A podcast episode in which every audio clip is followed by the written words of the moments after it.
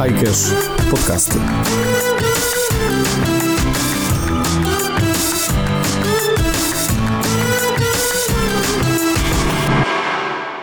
Okay, so hi there, we are at Tech Barbecue and I'm with Lars Knudsen, uh, who is the creator of Snake for Nokia. Is that true? Uh, yeah, well, the last Series thirty device that came out, the Snake on that is mine with the wiggly tail. So that came out in like billions of devices. So instead of having my contracting fee, I should probably have asked for a cent per device. So do you really need to work, given that you came up with such an amazing thing? Uh, yeah, because it's Nokia's. But um, uh, yeah, right now I work at uh, Maersk actually, uh, where we're doing some really cool uh, innovations in order to bring down fuel consumption. Both using uh, state-of-the-art uh, IoT technologies, satellite communication, and uh, very exciting uh, sensory stuff that I probably can't talk into detail about. So that was very in-depth. So can you tell us something more about, uh, maybe not the specifics about this project, but how does Maersk uh, search for new projects and what is like the next thing they, you and the, the Maersk they want to innovate on? So uh, some years ago, there was this department made that's called Mass Digital Inside Maersk, which uh, you could uh, see as a sort of uh, googly uh, department compared to the big old enterprise.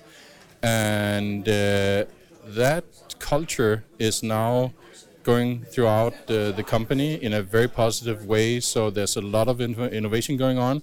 There's a lot of really cool software projects and hardware projects, IoT.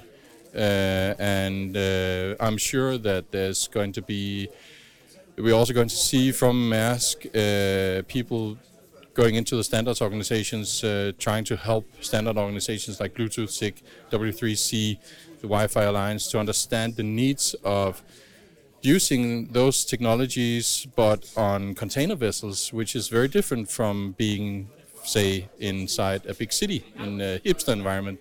So. That I find super interesting. So uh, do you think that the whole Internet of Things will be more important for customers or for, for, for the business? Or maybe it's going to be a bit like with the um, Internet and all those big G P S innovation that the army got there first, then the companies, and then at the very end consumers. But it was the time when they realized it's so so important for them. So right now I think we're in a transition phase where we've had a lot of, uh, I would call them hipster devices like the Google Home and other things for home automation, making it easily accessible for everyone. I strongly believe that the biggest impact will be in developing regions where the infrastructure might not be there the same way and the needs are much uh, bigger. So the impact of having, say, a sensory system on a ranch where you don't have access to very expensive equipment, Uh, you could then build something off the shelf with local uh, students who uh, just learn a bit of coding and a bit of building up these things together with local businesses. I think that's going to have a much bigger impact uh, on the population than you and I having a Google Home, which of course also is pretty cool. It is, unless it spies on you, then that's that that's the not okay part. So um, in terms of software and software solutions, um, or maybe software platforms, uh, I don't really know how to put it. Like, is the um, Linux-based applications and the open-source applications the future, or do you think it's going to be more proprietary wall, uh, walled garden stuff? I think already now we're seeing that uh, it is open-source. So um, just say on the microcontroller part, there's this uh, uh, real-time operating system called Zephyr that has been driven by Intel and now adopted by Nordic Semiconductor, N X P, and many others, going to be their primary platform for development. That is pure open source. The source code is super high quality, uh, and uh, some of the maintainers are also Linux kernel maintainers, so, so that's really good. Around security, um, uh, because that's also something we need, um, I know that at least uh, Nordic's uh, flagship chip has built-in encryption for communication over Bluetooth Low Energy, and uh, I do think that you mentioned if it's going to be proprietary or open. I think the chip vendors are now seeing a much higher value in selling chips, not maintaining these uh, closed source uh, solutions. So it is going to be open source, it's going to be driven by standards, and it's going to be done in collaboration with uh, big industry, which then also have to be looking at standards and open source much more than they have uh, done before. So um, I think it's quite exciting. Yeah, because I mean, uh, I B M just recently bought uh, Red Hat, that is really famous for building business on Linux. So maybe that's one of the one of the ways forward. Uh, do you at Maersk use your own solutions or proprietary, or do you go with some open source software and then build on it? Without saying too much, I'm, uh, it's. Um, I mean, it's, it's a big mix. Of course, it's a huge enterprise, and there are uh, there's a lot of uh, systems that need to be completely secure, locked down, and uh, there are a lot of proprietary uh, systems out there. However, when we're moving into the space of, in particular, IoT and and sensory systems, uh, the, some of the best solutions out there, software-wise, are open source. So I think it would be a natural choice to go with those. Uh, and uh, open source doesn't mean less security. It actually means more, because you have all the people in the world who can look into that source code, and not uh, just having uh, you know bugs lying around that only the hackers find. So yeah. Yeah. So I was about to ask you about the security, but you just answered this question. So maybe, uh, well, what is more important in terms of security, like human aspect or software aspect? Because Maersk is a very good example of a company um, that is that that's been hit by both the physical uh, piracy stuff and also the software, so NotPetya uh, attacks in, in, in this manner. So how, how do you do you want to talk about it? I can see. uh, I think this is a little bit outside my field, but I know that uh, some serious right measures have been taken in, in, in the areas you mentioned, and I feel quite confident that uh, things are safe. So how come uh, you started with Nokia and uh, making all those words-changing games, and now you work for a huge company that actually helps people get their stuff from Amazon on time?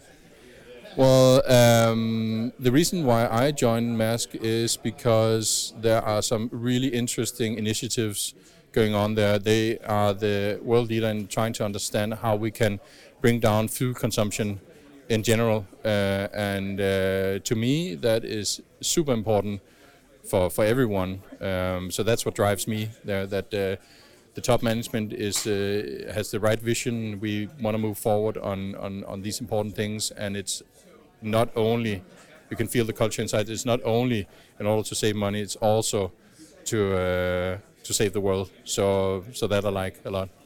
I mean, um, when you can save money and save the world, that's also a good thing. Um, so do you, do do you think that there will ever be like um, electric cargo ships? I think there was some experimentation with some smaller ones, but uh, I think it's going to take a while, because the immense amount of power you need uh, continuously on a vessel that travels for maybe seventeen days uh, going over the Atlantic. You're not going to have batteries that can uh, that can um, sail that far uh, yet. I do know there's a uh, few uh, um, uh, it's not cruise ships, like these small boats going between the islands in Denmark. I think some of them are now electric, but it's going to be a while before we are able to produce that kind of power from pure electric uh, for these huge container vessels. So, uh, final question: what's the one thing Uh, that you, th- you you believe that uh, everyone should be talking about, and you believe it's huge, but no one's really talking about in your field of interest? Well, I think that uh, there's a big misconception among people working with, especially in the old industries. Uh, I not Maersk in this case. Uh, I've been working with several uh, who are still stuck in the old world, where they think that in order to build something with hardware, you need um, good, solid old uh, Windows native solution. But uh, some of the things I've been working on is uh, trying to explain uh, in talks uh, and, and in companies about the possibility of connecting hardware directly to the browser. So today it's possible to connect uh, Bluetooth Low Energy devices, U S B devices, and uh, just came out uh, serial devices directly, which is covering a lot of the existing hardware out there, even a lot of the legacy stuff. Um, and as time to market is, is a critical factor in, in, in all businesses, uh, I would guess um, uh, having a solution where you can sit with a couple of people, couple of folks for a week doing a proof of concept using web technologies uh, instead of having a development team sitting like for a year trying to get something working on a native solution and even having to maintain that native solution rolling out to customers is a no-brainer. It, it makes so much more sense to move those old enterprises to the web. Um, so I think that's the biggest thing that not many in those industries are talking about, because they see that as the new hipster thing like Facebook and Google, and uh, we are not like those, but it is. So. Okay, right, but it's always like the big business that has the biggest opportunities and the most, uh, the widest array of tools to change things around the world. So it's always like that. Right, thank you, Lars, very much, and I hope you have a good tech barbecue. Where are you, uh, you staying for the whole two days? I'm staying for today. I have to go back in my cubicle tomorrow for work to do. I thought you freelance.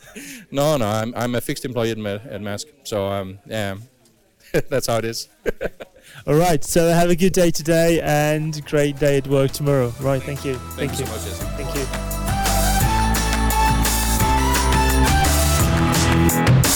Wszystkie nasze podcasty znajdziecie na stronie hajkosz kropka pe el.